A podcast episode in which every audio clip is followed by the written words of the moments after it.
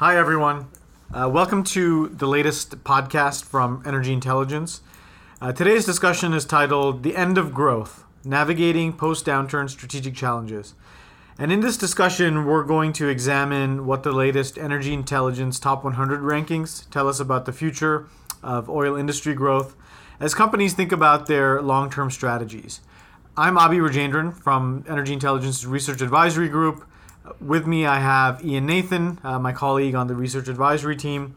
And so, why don't we just get right into it? So, Ian, um, why are we talking about this? What are what are some of the, the main things that we've taken away from these results? Well, it's interesting, Abhi. You know, you know these top 100 companies. You know, this universe um, is really representative of the entire oil industry because it represents about 80% of upstream production um, and reserves and, and downstream activity. So you know, much can be taken away from from how these companies behave. You know what we see from these results is an industry that has clearly left the post-downturn retrenchment uh, behind, but is now grappling with the best way to chart a course forward. Now, arguably, uh, many of these challenges go back to before the downturn when oil prices were in the $100 uh, barrel level. Uh, returns were dismal, and uh, institutional investors were losing patience with performance. But now, uh, companies really uh, have learned how to do more with less. they benefited from the run up in oil prices through much of 2018. have seen free cash flow recover and are now facing questions about uh, you know, both how to spend it and where to spend it. Great. Um, why don't we zero in on the you know the top ten in this you know in, this ranking? Uh, what are we, you know, what, what do we see in terms of movement from some of the key companies uh, in the industry? Um, what are you know what are what are some of the key things that you would highlight? Well, you know, we, we look at the top 10 because, well, first, everyone likes to know about, you know, the very top of any list. Uh, but the top 10 oil companies in, in this regard still a, significant chunk of the industry. Um, and I, I, wish I could tell you that there was some uh, unifying trend or movement amongst all of them, um, you know, but but there's not really. But there's been a lot of movement, and really the biggest really the biggest news, and, and maybe it's not news to, to everybody, but the, the, the most notable movement is PDVSA's one spot decline. Uh, now, this company, of course, has risen and fallen through the years, uh, plus one, minus one. Um, you know, but this time the company's deterioration, um, again, no surprise, uh, in line with what's happening in Venezuela, um, you know, has impacted both upstream and downstream operations, and that's now starting to come through in the ranking. Um, and this is a big deal, mostly for, for oil markets. Uh, and we could probably have a, a, a, really interesting discussion on, on the future of PDVSA, which is, is now in question. Um, but perhaps we should save that for another time. But when I look at the other uh, top 10 companies and wonder, you know, it, which, if any, can still climb higher in the ranking, what I see, you know, is essentially a peak for, for most of these companies, um, with maybe one exception, and that's Rosneft. Um, you know, there's always the possibility of further inorganic growth here. Um, you know, upstream in Russia, outside of Russia, um, downstream expansion. Um, you know, we've seen most recently uh, its, its stake in the Indian uh, Essar uh, Vadinar refinery. Um, and this is indicative of the company's growing influence and ambition. So it's entirely possible that this company could still uh, advance higher. Um, and as far as some of the other companies are concerned, uh, you know, we're likely to see uh, the super majors probably go up one, come down one, but uh, um, we'll talk about that in a second. Uh, actually, let, us continue the thread uh, on super majors. Um, what should we be expecting from this group? Um, you know, what are some of the things they have to navigate looking ahead? Um, let's dig into this group a little bit. Well, and everyone's interested in the super majors, and, and for good reason. And um, in many respects, uh, they, they do serve as, as an important barometer for, for industry activity. Um, you know, questions about super major growth have have long uh, shifted from the size and volume question uh, for their own sake uh, to really pursuing uh, strategic fit um, and as time marches on, it's increasingly difficult to see game-changing, ranking-changing M&A uh, as these companies continue to buy and sell assets consistent with uh, much narrower strategies. You know, it, it's worth noting that we've been following the super major size issue now, and really going back uh, to um, the last wave of, of mega mergers, which is it's been quite some time now, but we're still talking about it, and with, with good reason. Um, and and that's because you know this growth story, uh, which shouldn't really be new to anyone in our audience at this point, is, is really shifted to one uh, of, of, of uh, more targeted and focused strategies. And if we look at some of the recent M and A uh, the the bigger deals, uh, you know, we'll see that this is is very much a consistent theme. And in, in 2017 and 2018, we see, for instance, BP's acquisition of BHP's uh, U.S. shale assets, for example. Uh, we see Exxon's uh, farming in to Permian assets. Um, and we also saw Exxon's farming into Mozambique Area 4, all you know, with more narrow, or I should say, narrower strategic uh, focus in mind. Um, I think more broadly, though, for super majors, um, and you know, and, and to be to be fair, you know, I think this question goes to um, you know all all integrated companies uh, in, our top 100 universe. But the key question is really now about managing free cash flow revival. Um, the question again, like I mentioned before, is is not just whether to spend it, but but how to spend it. Um, you know, and this was a, a, topic that that came up um, at Oil and Money this past fall. Um, you know, both in panel discussions and with discussions, um, individual discussions that I've had uh, with some of the delegates. Uh, because this is this is really a, a, huge concern, and you know if I can just cite quickly, um, you know a, a, a, very recent example, which is the news that Chevron, uh, you know, was uh, investing in um, in a charging an EV charging uh, company is indicative of, of this question. Because Chevron, as an example, uh, there, you know there have been uh, some questions about whether or not the end of its major capital project program, um, you know, left a hole in its its future growth uh, prospects. Um, as the company switched more to developing its Permian assets. And with an acquisition like this, or with, with spending like this, that raises the question about um, uh, about how how its, uh, its cash will be used. Is it going to be used to reinvest in, in, in oil and gas growth? Um, or is it going to be directed in, in large part toward uh, to new segments, uh, like we've seen some other companies like Shell and Total, just to name a few, um, have done this um, and are doing more of this as, as time goes on. So I, I think that these are really important issues for, for these larger integrated companies and it gets not just toward their behavior but toward future future growth future volumes. Um, and and that's been an ongoing concern that um, we're looking more closely at as companies start to announce their 2019 budgets. Great. Yeah that's really interesting. And and, and obviously the other large beast, um, especially kind of at the higher end of our, our ranking group, is the set of national oil companies. Um, and I know you kind of started to touch on a couple earlier, but you know, what are some of the, the key movements in our rankings for the NOCs? Tell us, um, and what are some of the you know the, the key names to watch out for? And you know, the NOCs, and it, it's it's really important to talk about these companies because you know our our top 100 universe is is really the only the only ranking that includes uh, NOCs uh, in a way that uh, that levels the playing field for all companies um, in, in, the oil industry. And you know, typically though, they're not really the most dynamic of movers within the top 100.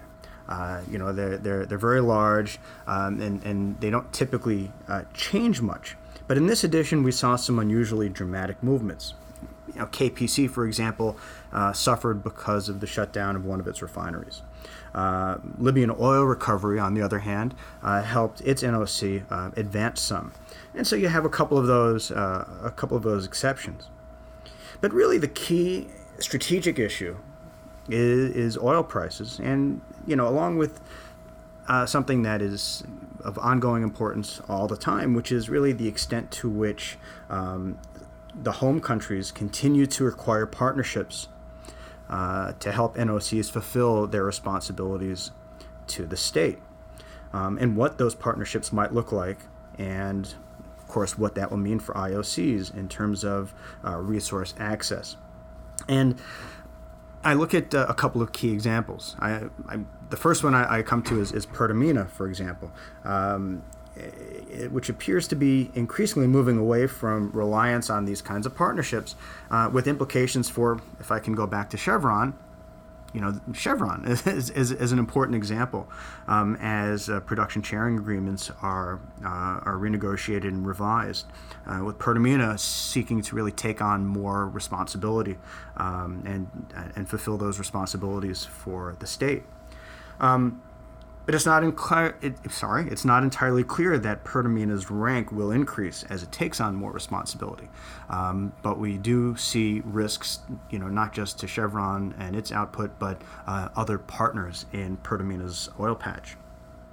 Um, QP is another one. Qatar Petroleum uh, is another example where recently we've seen um, uh, uh, the Al Shaheen field uh, now taken over uh, in terms of operatorship uh, by a joint venture, which is majority owned by QP, um, and, um, and, we've also seen similar movement with uh, with Oxy, which is no longer operating the uh, Idd El Shargi North Dome field. So now you have a couple of examples of, of these NOCs um, moving to, to do more on their on their own.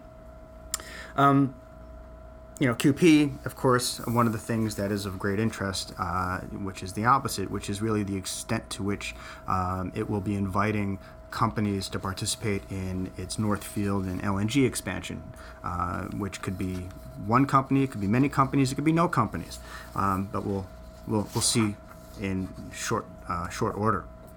But uh, before we move on to the next few topics, I just want to make um, a quick comment on uh, Latin America's NOCs, which collectively have really not performed well in this edition. Um, uh, you know, we know the PDVSA story, um, but we also have to look at declines with uh, Pemex and Petrobras. And these are two companies that we had been expecting to advance considerably. Uh, Petrobras probably more in the short term, and Pemex maybe over the longer term, uh, you know, as Mexico's oil sector opened. But now we see both Mexico and Brazil have welcomed new leadership, which opens up the possibility for oil sector policy change and with potentially important implications for its foreign partners. So, um, you know, it, it's again, it's it's worth watching not just the the NOC performance, but uh, the developments. Um, that um, you know that are uh, going on in the home country, uh, you know, oil sector governance, and that's something that you know we cover in our CRE service, for example. Um, and it's uh, you know it's going to make for some very interesting reading over the next couple of months. Great. Um, so we, we've kind of looked globally. Uh, why don't we maybe spend the last couple of minutes of this discussion focused on North America? Um, what are some of the, the key tidbits that you want to highlight? Um, you know, maybe touching on Canada first, and and then kind of you know looking at the the shale patch and how companies in that group have uh, have kind of permeated this uh, uh, this ranking of ours. Well, Canada typically uh, doesn't get a lot of attention um, in in our rankings, and that's because it's it's been status quo for quite some time. Um, but in this last edition, we've seen oil sands divestitures uh, two Canadian companies really impact their ranking. Um, you know, Cenovus in particular, which with its acquisition, um, you know, has has uh, has pushed this company into the top 50 for the first time. Uh, the first time since Encana was a top 50 member, uh, you know, way back in 2009, uh, before it spun off Cenovus, if, if you can remember that far back. Um, you know, and, and, and, this is important because, you know, with these oil sands uh, now really being controlled by Canadian companies, there's a much higher materiality uh, for these companies. Um, and it's incumbent upon them now to find a way to grow in a, in a particularly challenging environment. Um, we've seen just this week uh, how they're going to get some help from Edmonton in the form of mandated temporary production cuts to support prices. Um, you know, Abhi just wondering if you uh, have anything to add on what's going on in Canada because I think it's a particularly timely subject and uh, something that um, that you're covering in our North America value chain service. Sure. Yeah. I mean, it's you know it, it's certainly a challenging environment, um, and you know as as we're kind of headed into uh, you know discussions around OPEC cuts and whatnot, you know, we, we have this com- uh, dynamic coming from Canada, but you know even with these cuts in place, you know ultimately you know Canada still faces a, uh, a challenging environment in terms of um, midstream and, and, pipeline constraints, um, evacuating the product. Um, you know, while we think about these cuts as um, as you know fairly large size cuts, you know they're not necessarily going to help things from a global bal- balance perspective, right? It's it, you know it's sort of a you know a, an intra North America uh, dynamic where yes, you know they'll be able to tighten up differentials to some degree, um, but because of the pipeline constraint and the fact that they'll have to lean on rail and other dynamics, you know you'll still see fairly large uh, discounts for Canadian crude. Uh, but but interesting dynamic indeed. Um, what about the U.S.? What uh, what are, what are the shale companies um, doing across our ranking universe?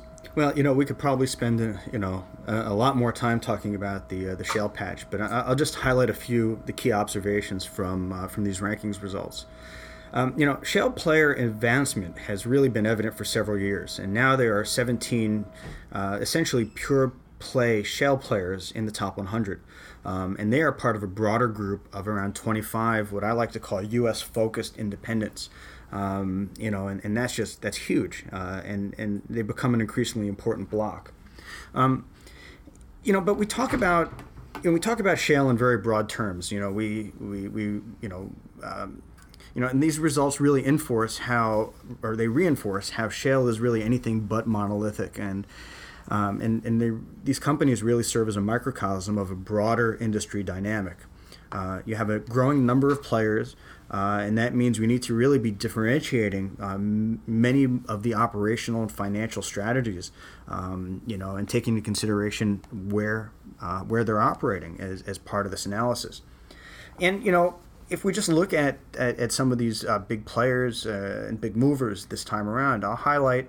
Um, those like Southwestern, which had one of the biggest jumps in the rankings of any company uh, in this edition, in addition to Range Resources and Contra Resources, um, with some of the, the larger movements. And, and that's based largely on uh, their ongoing organic growth in Appalachia and in the Permian. Um, but we have to look at newcomers to the top 100, like Cimarex and Newfield Exploration. Uh, which entered for the first time. Well, actually, Newfield's a return uh, uh, return entrant, um, but they've entered the top 100 this year on their progress in the scoop and stack plays. Um, and just to put a fine point on it, um, soon after we completed the top 100 process, uh, Encana uh, announced its acquisition of Newfield uh, Exploration, and you know, and I think that that shows really something about where uh, where the company is positioned. Um, but it's of course a little bit too early to conclude the extent to which uh, these particular plays will drive uh, future rankings growth. Um, you know, but I'll just leave you with this, uh, and Abhi, I'll let you to comment uh, to, to, to, wrap it up after I've just said this, and that, you know, the shale players are still working to deliver better operational and financial results, which which have been mixed. And even in the higher oil price environment, um, going back just a few months, it was still a mixed bag. Um, you know, and that's you know with physical bottlenecks and oil markets providing challenges. Um, you know, we do have to look at the possibility that the forward march that has been so evident in recent years uh, may actually be slowing.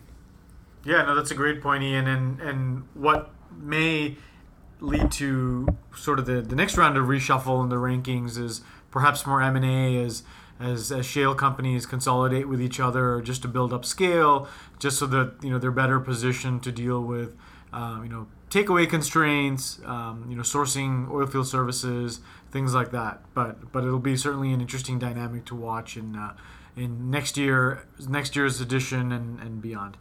Um, with that, I think that's about as much time as we've got for this discussion. So thank you everyone for listening. Um, if you have any follow-up questions or would like to dig into uh, you know our services or our offerings, uh, please visit energyintel.com. Thanks very much.